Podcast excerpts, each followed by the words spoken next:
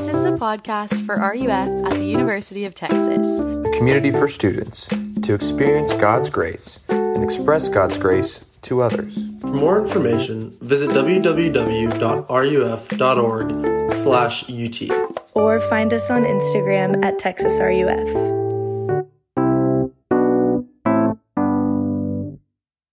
Uh, welcome to RUF, our very last RUF of the fall semester. Christmas RUF. It's great to see all of you. Uh, if I do not know you, my name is Jordan, and I'm the RUF campus minister here at the University of Texas. And um, if you've never been to RUF before, or if you've been around here a long time, let me tell you what RUF is, okay? So, uh, RUF is a community of students, and we're trying to learn how to love God, and we're trying to learn how to love our neighbors, because what we believe is that God in Jesus, in the manger, is the embodiment of love. And so here's what we do. Each and every week, we meet in this room for large groups. We meet around campus in small groups. We meet in coffee shops and for lunch and one on one in order to both remind one another of God's love for us and then to rejoice in that love and to rest in it. And so, as we say each and every week, what I hope you'll do, especially at this time of year, is rest and use this night as an opportunity to rest and breathe uh, and inhale and exhale the love of God for you. So, I really do want you to know that no matter who you are or what you've done or what you believe, uh, you really are welcome here at RUF. And I, I do want to say tonight, since it is our last one of the semester, that I want to thank you this semester for welcoming me. Uh, my first semester here. Thank you for welcoming me to and my family to this really, really wonderful community. Okay. So um, this semester we've been asking this question together each and every week, and the question is, who is Christ for us? We said that Jesus is really sort of like a diamond, and, and as you turn him around, you really see all these different beautiful facets of who he is and what he came to do. And tonight, uh, for our Christmas large group, I want us to see that Christ is our King. He's our King. So, some of you know that uh, Emily and I's very first conversation when we first met was at a party and we talked about Harry Potter. And that is absolutely as nerdy as it sounds. That was our first conversation. We um, were both in seminary, we are both like 26, and we both happened to be reading Harry Potter for the first time. And so someone was like, hey, she's reading Harry Potter too, y'all should talk about it. And so that's what we did. And then we ended up getting married. So you just never know. Um, so, but some of you love Harry Potter, and you'll remember if you've read it or if you watch the movies that what is the, how does Harry Potter begin? It begins on Halloween night in the year 1981 when a 55 year old wizard named Lord Voldemort breaks into the home of Lily and James Potter and kills both of them and then tries to kill their little baby boy. And again, he successfully kills the parents, but he's not able to kill the baby. And why was he so threatened by this baby, by Harry Potter? Well, there had been this prophecy. There had been this prophecy that had said that Voldemort would one day be killed by a baby boy that was, would be born on July 30th, 1981. And that was Harry's birthday. That's the day Harry was born. And so the baby is this great threat to Voldemort. He's a threat to Voldemort's power, to his reign, and to his life. And so in every single book, what happens? I mean, Voldemort is trying to kill Harry Potter. That's basically the series. Um, in our passage tonight, we see something actually really similar. Uh, first of all, we have a prophecy. Second of all, we have the birth of a baby. And third of all, we have a full grown man who feels so threatened by this baby that he tries to kill him and every other baby in the region. And so here's the point I want to say tonight Christmas is about the arrival of a new king. And Christmas says to us there is a king, and it is not me. There is a king, and it's not me. That's what I want us to see tonight. So let's look back at the passage. Well, if you look back at the passage, you see that Herod um, does not have a good Christmas, to put it lightly. Uh, it's a cold December night, and Herod is like laying on the couch, and he's watching like a football bowl game on TV, and he's having a drink. When suddenly these strange men show up at his doorstep and say, "Have you heard about the new king?" And so, if you're like the current king, and someone comes and talks about a new king, it's not like your favorite, right? And so he gets pretty worked up. I mean, look at verse 3. It says, When Herod heard about the new king, he was troubled, which again is to put it mildly, and all Jerusalem with him. I mean, over and over again in the passage, we see this repetition of the word king. Herod the king, the king, the king. The central tension of this passage is who's actually king? And so Herod is pretty shook here. And he's actually right to be shook. Because if we actually take Christmas seriously, what Christmas means, again, is that there is a king in the world, and it's not us. Uh, if at this point in the sermon you're thinking about The Lion King, you should be, okay? And um, The Lion King is the second best Disney movie behind Beauty and the Beast. Uh, we can talk about it later. Beauty and the Beast, Lion King, one and two. Uh, the Lion King is very, very profound. Again, Lion King, two, is about who is going to be king. And uh, maybe one of the most biblical songs in the history of Disney movies is Simba's song when he sings, I just can't wait to be king. Okay, this song is so profound. Listen to it. No one's saying, do this. No one's saying, be there. No one's saying, stop that. No one's saying, see here. Free to run around all day and free to do it all my way. I mean, y'all, isn't that how most of us live? No one's saying, do this, or be there, or stop that, or see here. Free to do whatever we want. In fact, if you think about sin, I mean, this is basically sin. Sin is basically saying, I don't want anyone to tell me what to do. I want to be free to do whatever I want.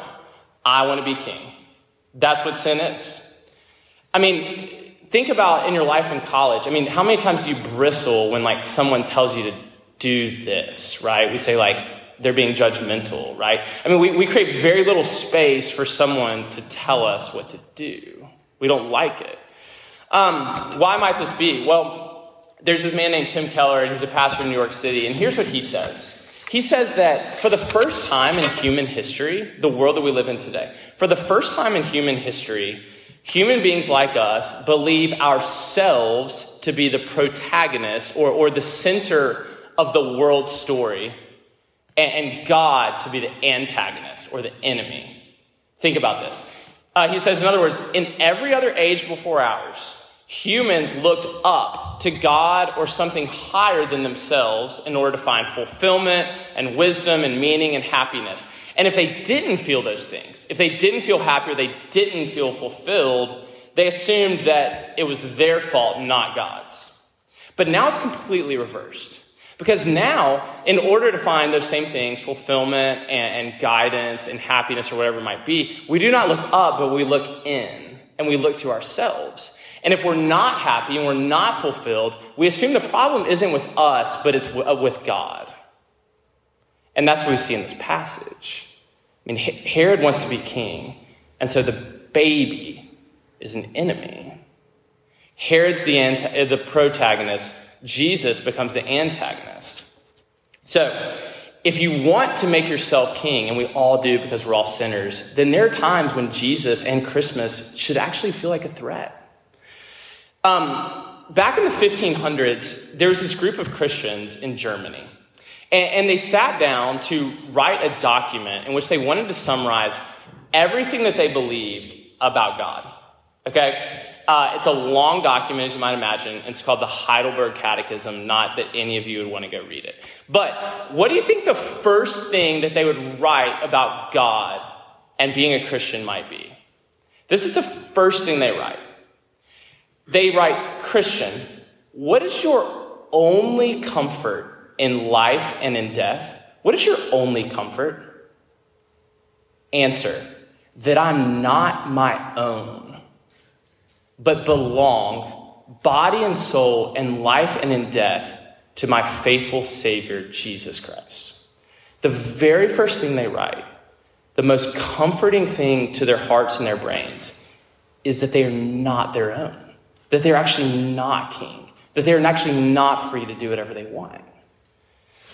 And this is like crazy in our world today. I mean, in our world today, we say, don't tell me what to do with my body. They would have said, my body belongs to God. Today, we say, don't tell me how to live. They would have said, my whole life belongs to God. He's allowed to tell me to do things. I'm not my own. To us, it's threatening but to them was actually comforting.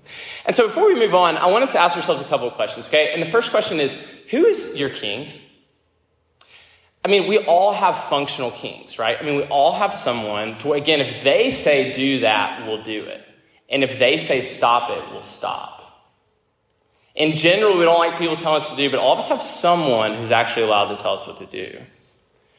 Um, we can make our kind of pledgeship jokes later, okay? Um, but uh, ask yourself have I made Jesus my therapist? Where, where basically Jesus just tells me what I want to hear, and he's not allowed to tell me anything hard.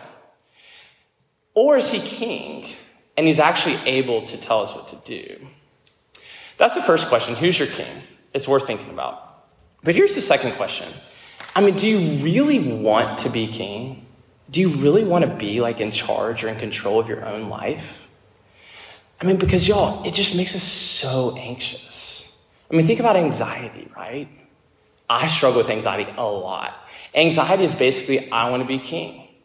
I want to be able to tell myself and everyone else and sort of get my situation and my circumstances and my test grades and my future just so I'm kind of constantly just barking orders and getting everything in place. I want to be king. Or think about defensiveness. When we want to be king, we get really, really defensive. Someone tells us don't do that, we get defensive. Someone says stop, we get defensive. But if we're our own king, eventually we just burn out. I mean, it's just totally exhausting. When your life is your own and everything is up to you, it's just really tiring. So, who's your king? Do you really want to be your own king? All of us are sinners, so the answer is yes, at least sometimes. It's worth thinking about, okay? But I want us to go back to the passage, and I want us to see that the wise men have like a very different Christmas than Herod, because they have a very different response to the news about this new king. But let's talk about the wise men for a second, okay? Because, I mean, wise men, we sort of like have them in our little, like, by our like little Christmas mangers in our houses, and they're kind of cute or whatever. But I mean, y'all, wise men were not good people, okay? They were not church people. Wise men were pagans. They came from far away in the east. They would basically be sort of like a kind of like new age, sort of like horoscope, um, kind of like astrology type person that you might meet, okay? Just this sort of quirky and out there. That was the wise men. These were not church people. Um, they were essentially, the wise men would have been the very last people that you would expect to actually show up at the manger.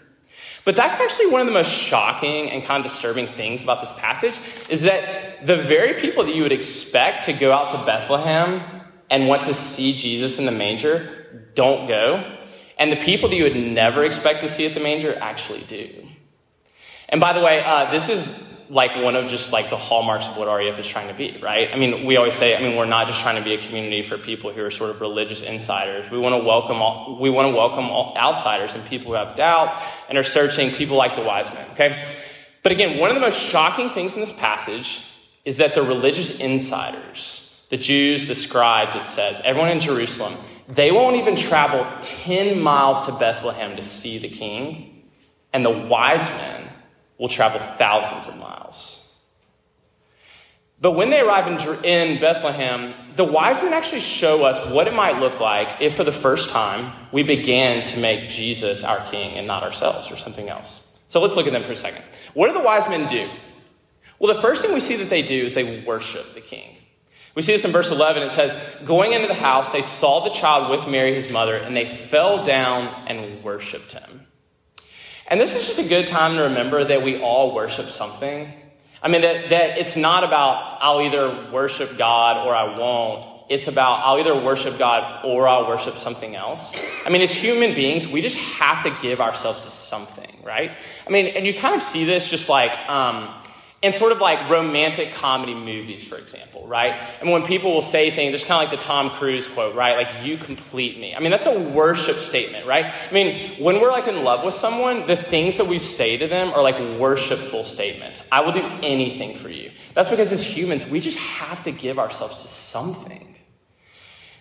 And so the wise men here are giving themselves to Jesus. That's what it means to worship. It's to bow down and submit to something and to give your life to it. It's like a guy saying to a girl, I'll do anything for you. So that's the first thing. They worship the king. But then we see that they offer their gifts to the king. It says, verse 11 again, then opening their treasures, they offered him gifts gold and frankincense and myrrh. I mean, the wise men understand what we said earlier that their life is not their own, that anything they have belongs to Jesus, not to them. And so I want us to imagine for a second. I mean, what would it look like for us to hand over different things in our life to Jesus? What would it mean to hand over our schedule and our calendar to Jesus? And what would it look like to hand over your future to Jesus? What would it mean to hand over your body to Jesus? To hand over your relationship with guys to Jesus or your relationship with girls to Jesus, to actually hand over these things in our life that we want to tight fist. And letting go of these things and giving them to God feels like really terrifying, but it might actually be really freeing. Um, a lot of Christmas, or sorry, a lot of movie hot takes tonight, okay? Best Christmas movie, Home Alone. Uh, I was telling some of the girls at Hardin last night. That's like my favorite Christmas memory. Each and every year, Emily and I watch both the Home Alone movies the other night. So the other night, I came home and she was watching Home Alone 2, and I felt a little betrayed. She started without me, but anyway, it's fine. We'll watch them. Home Alone. Kevin wakes up that first morning. He walks around the house. He sees that no one is there. All of his siblings who had like bossed him around and told him what to do are gone. He's king of the house. He, he like runs around, right? He's like totally, feels totally free. He's totally excited. But then by the end of the movie, he's like, I don't really want to live alone. Like, I don't really want to be able to just do whatever I want. I actually want to be with my family. So again, it's actually really profound. I mean, Kevin means he moves from I want to do whatever I want to like life is actually kind of better with my family. And the same thing may be true for us. We think that life apart from God, getting to do whatever we want, is more freeing, but actually giving things to God and being with Him is actually more freeing and more fulfilling. Because for the first time, you don't have to like tight fists anymore. I mean, again, imagine these wise men. They're, they're, they're bringing and they're like laying these gifts before Jesus' feet. And so what that means is their hands have gone from this, grasping onto something, to just letting it go. There's this prayer that I love to do. Um, it's very easy. Uh, you sit in a chair and you uh, hold out your hands, okay? Um, and what you do is you first just hold your hands like this. And you essentially ask God to reveal to you what are the things in your life that you just need to drop, right? It could be an anxiety you have, it could be a relationship you know you need to get out of. Um, it, could, it could be just some kind of like uh, bitterness or resentment you're holding on to, some grudge, what do I need to drop? Do that couple minutes, and then you turn your hands over and you ask, what are the things I need to receive from God? Do I need to receive His forgiveness? Do I need to receive His peace? Do I need to receive His rest? That's what the wise men do right here. Third thing they do, it says uh, they do not return to Jerusalem, but they go out by another way. I want us to think about that statement for a second. They meet the king and then they go out by another way, which is to say, they leave a different way than they came. They're not the same people they were. And this is also true. I mean, when Jesus truly becomes our king, we're just not the same. When we find ourselves being a little bit less selfish, and we find ourselves being a little kinder and more generous and more sacrificial. So, how do you know you're beginning to more and more make Jesus the king of your life and not something else? Well, again, the wise men. First, you're worshiping. You're saying to Jesus, I'll do anything. Tell me what to do. Second, you're offering right here. And then third, you're heading out by another way. Things in your life are just changing. God will love you even if you don't change, but it's still good to change some things. Okay? Um, all right, so as we close, I want to just give a couple more uh, thoughts on Christmas. So, uh, back in the 80s, there was this group of pop stars and rock stars who came together to throw this like benefit concert um, to raise a bunch of money for the AIDS pandemic that was like raging all over Africa, right? In the 80s and 90s, AIDS was a huge deal. And so all these kind of famous people, I mean, today it would have been like Taylor Swift and whoever get together. Then it was Bono. They get together and they throw this huge concert, 100,000 people. They're raising millions and millions of dollars for charity to go to help people in Africa with AIDS. And they come up with this song. And you probably heard this song on the radio. And the song is, Do They Know It's Christmas Time at All? Do y'all know this song? Do y'all know this song? Is okay? See a few heads. Do they know it's Christmas time at all? And here's the premise of the song. We over here in America know what Christmas is. But them over there in Africa, where there's no like snow on the ground and there are no presents, do they really know it's Christmas time at all? But here's the irony it's not the people who are poor and hungry and sick and dying that are in, are in danger of missing Christmas. It's actually us. Like, if anyone, if anything, the people in Africa should be asking us, the people who have everything, do we know that it's Christmas? Because if you have everything, if you have everything, you know, spirit, you know, emotionally, um, you know, psychologically, your future set, money, financially, if you have everything that you need, I mean, what can Jesus coming into the world really offer you? There's this guy named Oscar Romero, and he has the, he says this, I think it's pretty brilliant. He says, No one can celebrate a genuine Christmas without being truly poor. Those who are self sufficient and proud, and those who, because they have everything, look down on others, and those who have no need, for them there will be no Christmas. Only the poor, the hungry, those who need someone to come on their behalf will have that someone and that someone is Jesus. Those who need someone to come on their behalf. I mean, y'all, if you've heard anything at RUF this semester, I hope it is this.